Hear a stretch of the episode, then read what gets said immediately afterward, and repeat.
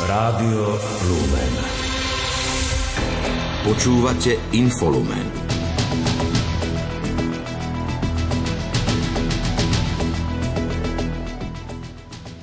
Život svätého Štefana je povzbudivý aj pre nás, tvrdí generálny vikár Žilinskej diecézy Martin Kramara. Cez Slovensko by mala viesť rýchlostná trať, spájať bude európske metropoly. V Rusku zostrelili ukrajinský dron, dopadol na leteckú základňu, zahynuli traja vojaci. Príjemný sviatočný podvečer. Prehľad udalostí z domova i zo sveta vysielajú technik Peter Ondrejka a Lucia Pálešová.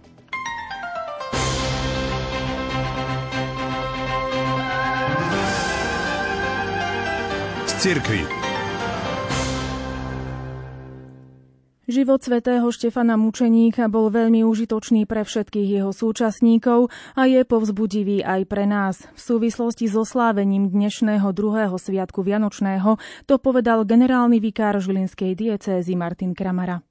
Je to trošku možno zvláštne, že v tej krásnej atmosfére Vianoc, narodenie pána, romantika, nádhera, zasneženie, stromček, zrazu prichádza spomienka na mučeníka. Aj liturgické texty pre nás, pre kresťanov, sú trochu prekvapivé. Hovoria o utrpení, hovoria o smrti, ale zároveň nám pripomínajú nádej, že aj smrť človeka, ktorá je prinesená vo viere nášho pána a preto, aby vyznala vieru v Neho, nám otvára nebo a tí, čo obetovali svoj život, aby povedali tomuto svetu o Kristovi, nežili svoj život nadarmo. Je to povzbudenie, že keď prežívame aj ťažkosti a problémy a nevyhnú sa nikomu, ostaňme pri Bohu, neutečme, nestraďme nádej, či príde choroba, či príde nejaká ťažoba, možno nedostatok. Pozri na svätého Štefana Kresťan. Nevzdal sa, nestratil odvahu, žil až do poslednej chvíle pre Krista, vytrval v dobrom a dosiahol odmenu väčšného šťastia. Jeho život bol veľmi užitočný pre všetkých jeho súčasníkov a je veľmi povzbudivý aj pre nás. Preto dodáva, že ak ľudia prežívajú ťažkosti, majú sa povzbudiť práve so svetým Štefanom. Scény Božieho narodenia si pripomenuli veriaci aj v Kaninke. Miestni farníci všetkých vekových kategórií si na prvý sviatok Vianočný pripravili jasličkovú pobožnosť, ktorá zaplnila celý kostol. Bol pritom aj Peter Štancel. Jasličková pobožnosť v Kanianke priblížila udalosti narodenia malého Ježiška. Sprevádzali ju dialog kňaza s mladým mužom Martinom, ktorému sa rozpadlo manželstvo. Spolu s rozvodom zažíva odsudenie od svojho okolia, ktoré sa prepája s odsudením skrytom v biblickom príbehu, hovorí autorka jasličkovej pobožnosti Katarína Gúberová. Inšpiráciou bol môj život, pretože zažila som rozpad manželstva a rozvod a nebolo to úplne jednoduché, ľahké. A teda človek sa stretol aj s odsudzovaním a posudzovaním. A chcela som aj prostredníctvom toho, že do toho vložím seba, svoj život, svoju dušu, ukázať ľuďom, že není všetko len čierno-biele a že sa nedá posudzovať len z toho, čo vidíme. Miestny farár Gerhard Glazer Opic sa teší z aktivity farníkov ktorí sa dajú na takéto niečo v dnešnej dobe, keď človek sedí častokrát dlho pred telkou alebo pri tom počítači a oni idú, učia sa texty a cvičia ten spev a podávajú niečo, čo má pre mňa najväčšiu hodnotu v živote, to je ten najkrajší príbeh, ten najúžasnejší a vedia to ešte priblížiť a prispôsobiť dnešnej dobe, v čo mladí ľudia žijú, čo počúvajú, aby to, aby to naozaj oslovilo. Divadelné i spevácké výkony aktívnych farníkov vyvolali pozitívne ohlasy. Slova slova chvály nevieme nájsť, pretože to bolo niečo krásne, príbeh neopakovateľný a predstavenie bolo takisto neopakovateľné, bolo to nádherné, úžasné. A aj kapka slzy ukáplami, takže určite prídeme aj na budúci rok. Bolo to veľká emočná, me, emočný zážitok. Poviem vám otvorene, až mi slzy skoro tiekli. To musel som si aj utierať. Celý výťažok z dobrovoľného vstupného venujú kanianskí farníci vdove s deviatimi deťmi zo Žiliny. Slovenské národné múzeum, Múzeum ukrajinskej kultúry vo Svidníku v spolupráci s organizáciou Človek v ohrození pripravili pre odídencov z Ukrajiny tradičné vianočné jedlá, ako aj sprievodný kultúrny program. Za štedrovečerný stôl si sadlo viac ako 30 ľudí, ktorí momentálne žijú v regióne Svidníka. Podujatie priblížil riaditeľ Slovenského národného múzea, Múzea ukrajinskej kultúry Jaroslav Džuganík. Toto podujatie pripravilo Slovenské národné múzeum, Múzeum ukrajinskej kultúry pre našich hostí z Ukrajiny, ktorí sú tu od konca februára a začiatku marca. keďže je koniec roka a oni sa stále ešte nemôžu vrátiť do svojich domovov, chceme, aby strávili Vianoce spolu s nami aby cítili, že sme tu s nimi, že ich podporujeme a že vnímame ich e, utrpenie rovnako ako oni. Takže e, naši muzejníci pripravili taký štedrovečerný stôl, ktorý je zostavený z jedál, ktoré my tradične jedávame na štedrý večer. Každý človek, ktorý príde do cudzieho sveta a nemá pri sebe človeka, o ktorého sa môže oprieť, je stratený a preto sa rozhodli aspoň takto im spríjemniť sviatočné chvíle, ktoré prežívajú na Slovensku. Je iné prísť zo Zakarpacka, zo západnej Ukrajiny, keď tie kontakty sú čulé a sú možno každodenné alebo sú časté. A je iné prísť z miest, ako je Mariupol alebo Zaporížia alebo iné mesta, keď títo ľudia u nás nikdy neboli. Preto je naozaj možno dobré mať taký ostrovček, kde tí ľudia môžu prísť a vedia, že pomôžu im tí, ktorí spolu s nimi cítia, pomôžu im s jednoduchým vybavovaním formalít, nájdením ubytovania či inými bežnými vecami. Čo tvorilo vianočné menu, prezradila kultúrno-propagačná manažérka múzea Ľudmila Ražina.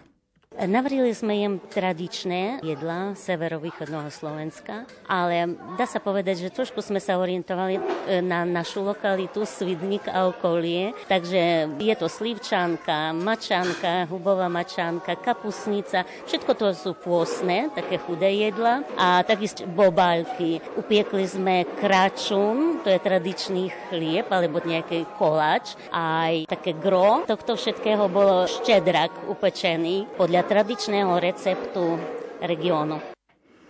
Večera veľmi chutila aj Taisi Vaziane z Ukrajiny, ktorá je vďačná Svidníčanom, ako aj všetkým, ktorí im pomohli a pomáhajú. Dodala, že na Ukrajine mávajú tiež svetú večeru a pripravujú ju z 12 jedal. Po večeri bol pripravený program, ktorého súčasťou bol príbeh približujúci životy detí z rôznych častí Ukrajiny. Charita svätej Alžbety vo zvolenie pripravila pre bezdomovcov a ľudí v núdzi štedrú večeru. V spolupráci s mestom Zvolen usporiadali spoločné popoludnie, počas ktorého mohli ľudia bezdomova zažiť ozajstný vianočný čas a stretnúť sa s vedením mesta, ale aj s predstaviteľmi miestnych cirkví. Viac v príspevku Alžbety Pavlíkovej. Charita svätej Alžbety vo zvolenie pripravuje štedrú večeru pre bezdomovcov každý rok. Vždy 23. decembra im ponúkajú tradičnú vianočnú večeru, ktorú má na stole takmer každý z nás. Priblížila to riaditeľka Charity Margita Perátová. Štedrá večera je vždy organizovaná pre ľudí bez domova, ale ak sú ľudia osamotení a tí, ktorí by boli v ten deň hladní, môžu prísť vstup pozvaný každý rok.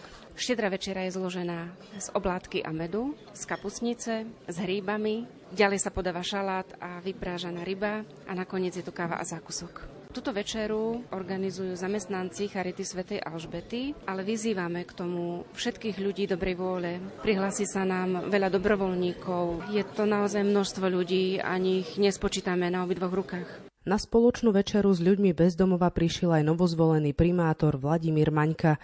Na mieste si vypočul aj mnohé problémy, ktoré trápia týchto ľudí a verí, že v spolupráci s miestnou charitou nájdu pre nich vhodné riešenie. Ja som veľmi rád, že pani riaditeľka Charity Sv. Alžbety to robí každý rok a naozaj pomáhajú tým ľuďom bezdomova nie len cez takéto sviatočné dni, ale stále. Zvolenský dekán a farár vo farnosti zvolen mesto Jozef Kraus prišiel na toto podujatie poprvýkrát a tiež vyzdvihol obetavosť a službu, ktorú poskytuje zvolenská charita a dobrovoľníci. Určite toto podujatie je veľmi dobre, keď sa spraví. Je to aj znak toho, že si všímame tých ľudí, ktorí sú na periférii, ako nám to aj Svetý Otec prizvukuje a tí ľudia si to veľmi vážia, čo som aj vďačný. Bezdomovci a ľudia v núdzi vyjadrili svoju vďaku nielen za štedrú večeru, ale za všetky služby Charity, hovorí pani Slávka. Chcela by som poďakovať všetkým ľuďom, ktorí sa dneska tu stretli pre nás, pre bezdomovcov, čo ste spravili aby sme vedeli, čo sú Vianoce, lebo preto sme to nevedeli. Ďakujem. Výstava Betlehemov z rôznych končín sveta v Piešťanskom balneologickom múzeu Imricha Wintera druhým sviatkom Vianočným nekončí. Ako uviedol riaditeľ múzea Vladimír Krupa, navštevníci si výber z bohatej zbierky Vieria Jozefa Gruskovcov budú môcť vo výstavných priestoroch Vili doktora Lisku pozrieť až do konca februára. Navštevníci tu uvidia výtvarné i materiál, materiálovo nádherne spracované udalosti spojené s témou Vianoc a narodenia Ježiša, ako ich vnímajú tvorcovia Betlehemov z celého sveta. Je to zbierka Betlehemov zberateľa Jozefa Grusku a jeho ženy Viery. Zameral sa teda nielen na Betlehemy z územia Slovenska, Čiech, Moravy a okolitých štátov, ale vo svojej zbierke má Betlehemy aj z iných európskych krajín a vďaka tomu, že ako odborník, informatik, odborník na matematiku cestoval po celom svete, tak sa mu podarilo vytvoriť zbierku Betlehemov aj z iných krajín. Jednak z krajín, kde je to kresťanstvo také silné, ako sú krajiny Južnej, Latinskej Ameriky, predovšetkým tu má Betlehemy z Peru, Čile, z Venezuely, z Brazílie a z ďalších teda juhoamerických krajín, ale má tu zastúpené aj Betlehemy zo e, Spojených štátov amerických a Kanady. Pre Slovensko sú typické betlehemy zo šúpolia, dreva, čipky, keramiky či drôtu. Prezentované sú betlehemy ľudového rezbára Štefana Siváňa, keramikára Mariana Lišku zo Záhoria i manželov Hanúskovcov z Pezinka. Z európskych sú zastúpené betlehemy z Fínska, Francúzska, Nemecka, Rakúska, Anglicka, Španielska, Portugalska, Maďarska či Ruska. Potom ďalšie súbory eh, betlehemskej scény v jeho zbierke pochádzajú z Austrálie a Nového Zélandu, ale neobyšiel ani krajiny Ázie, čiže sú tu Betlehemy aj z takých úplne exotických krajín ako z Indie, z Číny, z Japonska, z Nepálu, z Tibetu a dokonca tu má Betlehem z Kyrgyzska, kde je tá scénka vlastne v jurte. No pravda, že do mnohých týchto krajín sa teda kresťanstvo a tento motív narodenia Ježiša Krista, táto betlehemská scéna dostala vďaka pôsobeniu misionárov, vďaka prenikaniu kresťanstva a Európanov v minulosti. Podľa Vladimíra Krupu je zaujímavé, aká rôznorodá škála materiálov bola na tvorbu týchto betlehemov použitá. Zaujímavé je, že ako rôzne e, poňali tie Betlehemy umelci, tvorcovia v tých ktorých krajinách, čiže Betlehemy sú z rôznych materiálov a pravda, že podľa toho, kde vznikli, tak je často komponovaná tá scénka, že sa nám objavujú zvieratá z tých krajín, ľudia v vodevoch typických pre tie krajiny a podobne. Okrem e, teda azijských krajín má tu zastúpené aj Betlehemy z Afriky, jednak teda napríklad z Egypta, ktoré ktoré sú zhotovené z hliny, ale má tu aj veľmi pekné betlehemy z bronzu, z mosadze a takisto vytvorené z látok a rastlinných vlákien, teda z rôznych afrických krajín. Pán Gruska dá sa povedať, že má zbierku, ako on uvádza, okolo 500 cez 500 betlehemov. Zberateľ Jozef Gruska Betlehemy získaval kúpov, darom i systematickým vyhľadávaním ich tvorcov viac ako polstoročie. Trnave zajtra slávnostne odhalia pamätník nenarodeným deťom. Stavebné práce na cintoríne na kamennej ceste sa začali pred niekoľkými mesiacmi. Podľa zámeru má byť miestom pokoja, prijatia a odovzdania. Súsošie symbolizuje okamih stretnutia a útechy v bolesti. Ústredným motívom je súsošie zobrazujúce plačúcu matku podopieranú manželom. Jeho autorom je Martin Hudáček. Dieťa je zhotovené z priesvitného materiálu, symbolu väčšnosti. Pamätník požehná trnavský arcibiskup Jan Oroš, prítom Prítomný bude aj duchovný otec tohto diela, nemocničný kaplán Rudolf Kopinec. Včera na poludnie sa pápež František prihovoril mestu Rím i celému svetu s vianočným prianím z loučie na priečelí Baziliky svätého Petra. Vo svojom príhovore dal na prvé miesto pokoj, ktorý zvestovali anieli svetu, dnes súžovanému množstvom konfliktov a vojen. Veriacich vyzval, aby v tieto sviatočné dni, keď obraciame svoj pohľad do Betlehema, tak ako betlehemskí pastieri nechali sa zahaliť svetlom a vykročili, aby sme videli znamenie, ktoré nám dal Boh. Betlehem nám ukazuje jednoduchosť Boha, ktorý sa nezjavuje múdrym a učeným, zraneným, ale maličkým, tým, ktorí majú čisté a otvorené srdce. Tak ako pastieri, kráčajme podľa svätého Otca aj my bez meškania a nechajme sa ohromiť nemysliteľnou udalosťou Boha, ktorý sa stáva človekom pre našu spásu. Ten, ktorý je prameňom všetkého dobra, sa robí chudobným, rodí chudobným a prosí ako almužnú našu úbohú ľudskosť. Nechajme sa dotknúť Božou láskou a nasledujme Ježiša, ktorý sa zriekol svojej slávy, aby nám dal účasť na svojej plnosti vyzval vo svojom posolstve Urbiet Orbi pápež František. Domáce spravodajstvo. Tento rok sa podarilo umiestniť do obcí po celom Slovensku 45 automatických externých defibrilátorov. Predseda občianskeho združenia Záchrana František Majerský to uviedol s tým, že všetky sú umiestnené na verejne dostupných a frekventovaných miestach. Bolo to väčšinou zo súkromných zdrojov a naša aktivita bude naozaj ďalej pokračovať, lebo chýba nám ešte 3000 verejných defibrilátorov na Slovensku. Bez podpory súkromných sektorov to nevieme spraviť nijak a naopak ma mrzí to, že sa do toho štát stále viac a viac nezapája, lebo štát by na to mal nájsť zdroje a dá to zákon na to, že vlastne by to bola povinnosť mať samozprávu verejný defibrilátor aj v obci a tým pádom by na to museli nájsť zdroje a dať obciam a mestám zdroje na to, že by to bolo, lebo naozaj tie čísla, ktoré tie prístroje zachraňujú, z roka na rok tým počtom zvyšujú a mali by sme ďaleko viac zachránených ľudí, keby tie prístroje boli v každej obci a v každom meste. Tento rok defibrilátor pomohol zachrániť 7 ľudí, ktorí aj vďaka jeho rýchlemu použitiu vedú v súčasnosti plnohodnotný život bez následkov. Defibrilátor má jednoduché používanie, človeka naviguje, čo robiť krok za krokom, sám analizuje pacientov stav a v prípade potreby použije elektrický výboj. Podľa Františka Majerského je jeho výhodou, že je určený prioritne pre laickú verejnosť. Zaujímavým miestom, kde tento rok pribudol takýto defibrilátor, je malá dedinka Zálesie na Zamagurí, ktorá má len 80 obyvateľov. S distribúciou automatických externých defibrilátorov začalo občianske združenie pred 7 rokmi a prvým mestom, kam ho umiestnili, bola Spišská Nová Ves. V nocľahárni Večierka v Banskej Bystrici navarili pre ľudí bezdomová tradičnú kapusnicu s názvom Dračí dých, ktorú už takmer 30 ročia pripravuje vedúci oddelenia sociálnej a krízovej intervencie pri Mestskom úrade v Banskej Bystrici Karol Langstein. Tá kapusnica, ktorú už roky voláme dračí dých, je to vlastne už 28 rokov, čo ju varím, s tým, že teda mi pomáha Slovenský červený kríž. Je to vlastne klasická vianočná kapusnica, ktorá je zložená zo sviežeho mesa, udeného mesa, klobásy, hríbov a samozrejme z kapusty, plus jedna tajná ingrediencia, ktorá dáva vlastne jej tú podstatu dračieho dýchu. A navarili sme ju ako každý rok 70 litrov s tým, že sa rozdá toľko, koľko príde ľudí a ostatné sa vlastne hlboko zamrazia a vlastne budú slúžiť počas počas týchto sviatkov až do nového roku, že kto príde, môže si zohrieť kapusnicu a, ako dobre vieme, zohriať tá kapusnica je niekedy lepšia ako tá prvovarená. Územný spolok Slovenského Červeného kríža, ktorý zariadenie prevádzkuje, odovzdal ľuďom bez strechy nad hlavou aj užitočné vianočné darčeky. Viac prezradila Zuzana Stanová zo Slovenského Červeného kríža.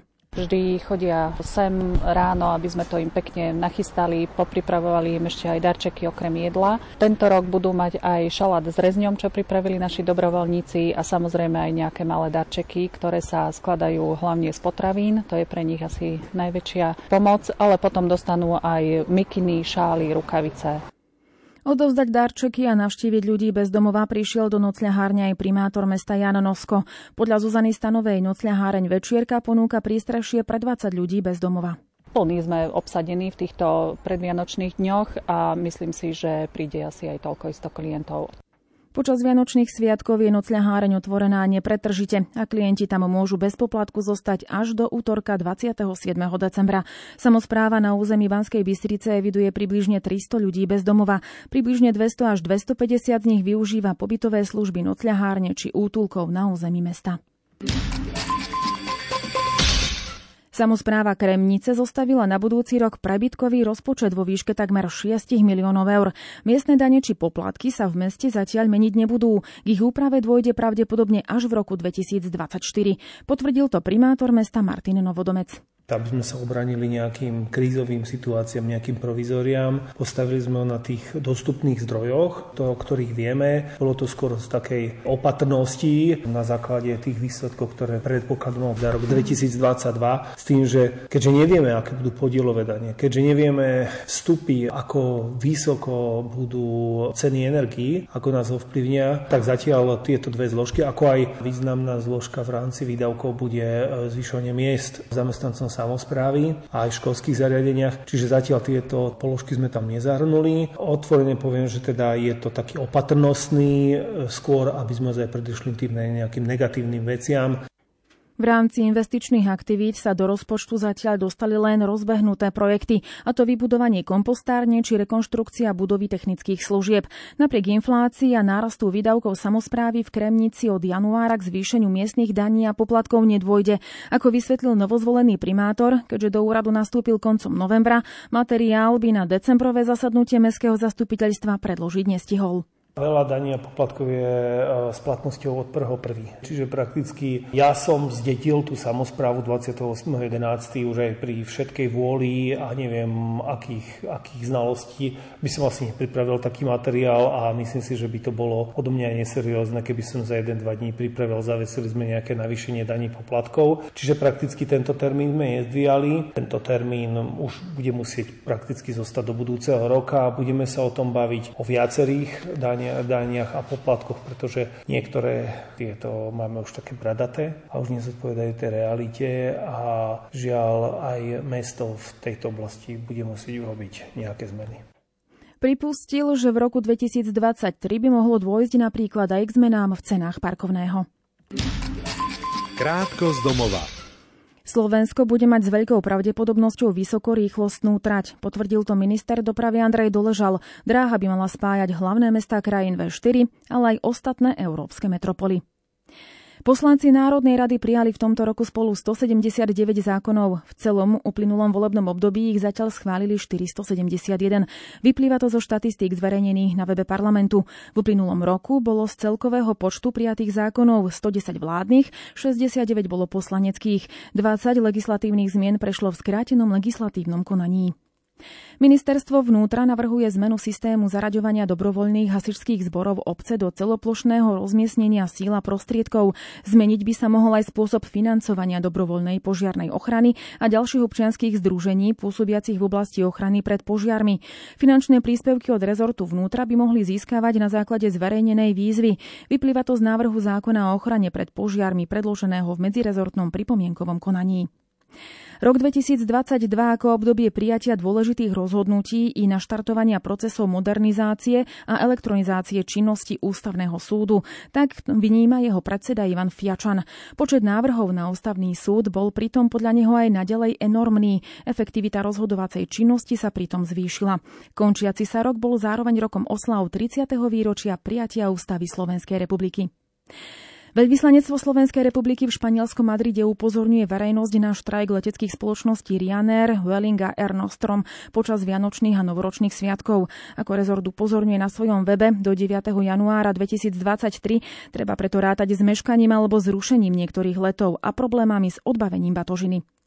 Rezort zahraničných vecí varuje aj pred extrémnym zimným počasím na väčšine územia Spojených štátov amerických, najmä na severe a na východe krajiny. Ministerstvo o tom informuje na webe. Pripomína, že cestujúci môžu v núdzi kontaktovať veľvyslanectvo Slovenskej republiky vo Washingtone alebo generálny konzulát Slovenskej republiky v New Yorku. Správy zo sveta.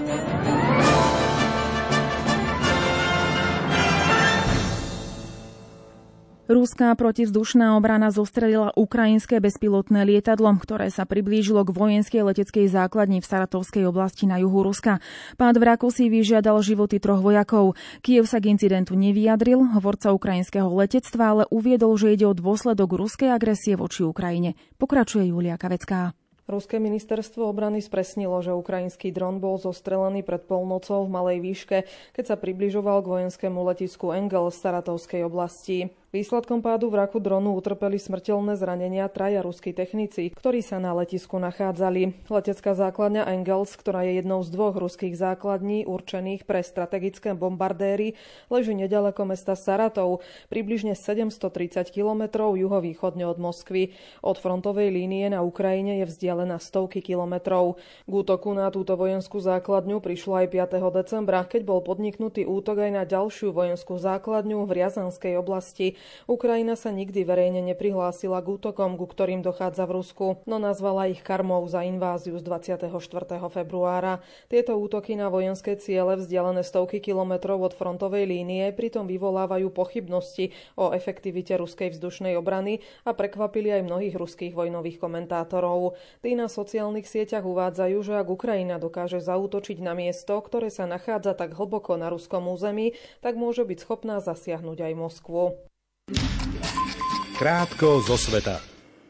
Český prezident Miloš Zeman dnes vo svojom poslednom vianočnom posolstve označil za najvýznamnejšiu udalosť uplynulého roka ruskú agresiu na Ukrajine. Vyjadril nádej, že Rusko územie Ukrajiny opustí. Zároveň sa rozlúčil s občanmi. Ukrajina plánuje dnes vyzvať na vylúčenie Ruska z radov stálych členov Bezpečnostnej rady Organizácie spojených národov. Uviedol to ukrajinský minister zahraničných vecí Dmitro Kuleba.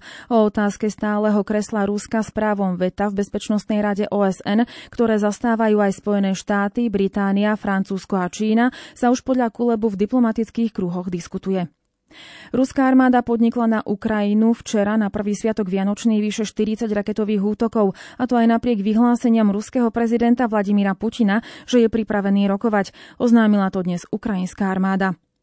Moskva je pripravená obnoviť dodávky zemného plynu do Európy cez plynovod Jamal, povedal ruský vicepremiér Aleksandar Novak. Európsky trh podľa neho zostáva relevantný, keďže nedostatok plynu pretrváva a majú všetky príležitosti na obnovenie dodávok.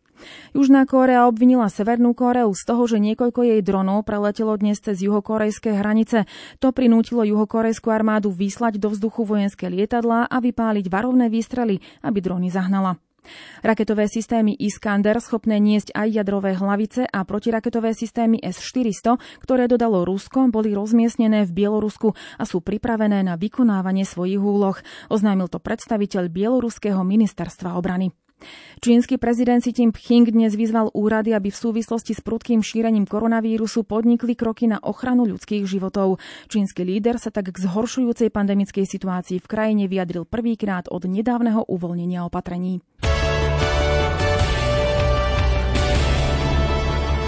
Šport Rádia Lumen.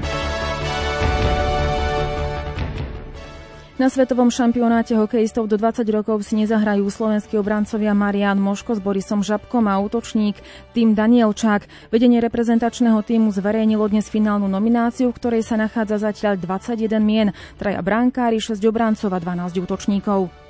Slovenská hokejová reprezentácia do 20 rokov odohrá prvý zápas na mestrovstvách sveta s omladeným výberom Fínska. Duel ich čaká v kanadskom Montconte E, zajtra o 17. Slovenskí mladíci sa budú snažiť využiť menšie skúsenosti súpera, pričom nezabúdajú na jeho kvalitu. Útočník Filip Mešar však vyzýva, aby sa slovenský tým vzhľadom na ofenzívnu kvalitu nebal hrať v útočnom pásme súpera. V slovenskej typu z Extralíge sa dnes rozohralo 47. kolo. Aktuálne zvolen vyhráva nad Banskou Bystricou 4-2, Liptovský Mikuláš nad Popradom 3-1, Prešov prehráva so Spišskou Novou Vsou 1-2. O 18. sa rozohrajú ďalšie tri zápasy. Nastúpi Dukla Trenčín proti Slovanu Bratislava, Nitra proti Novým zámkom a Michalovce si zmerajú sily s Košicami.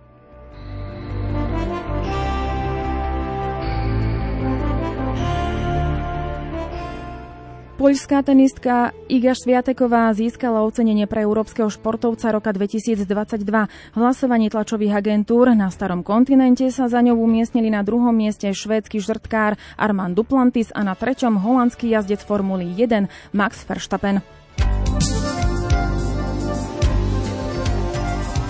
Počasie Predpoveď počasia na zajtra pripravil Peter Jurčovič. Príde teda ten studený front, to znamená, že zajtra stále ešte zamračené, už bude aj pršať, môžem povedať, že asi na mnohých miestach na Slovensku, ale cez deň, ako ten front prejde, tak sa ono zase postupne bude oblačnosť zmenšovať, takže aj po prechode toho studeného frontu, možno nad 10 to nebude, ale do 10 stupňov by malo byť, takže nejaké veľké ochladenie ten studený front neprináša, lenže no sa vymení vzduch, nebude až taký vlhký, čo by mohlo znamenať, že bude trošku stúpať tlak ešte doplňme, že v noci bude od plus 6 do plus 1 stupňa, v údoliach ojedinele chladnejšie. Najvyššia denná teplota bude dosahovať 3 až 8 stupňov, na juhu do 10 stupňov. Na severe príde v priebehu dňa ochladenie. Máme tu aj pozvánku na večerné vysielanie Rádia Lumen. Presne o 20. hodine je na programe špeciálna relácia vzájomne obdarovaný. Redaktorka Anna Bošková vám v nej prinesie rozhovor s premonštrátom Pátrom Kirínom z Petrovej vsi. Od nás je to už v tejto chvíli všetko. Pekný sviatočný večer vám želajú editor správ Martin Šajgalík, technik Peter Ondrejka a pripája sa aj Lucia Pálešová.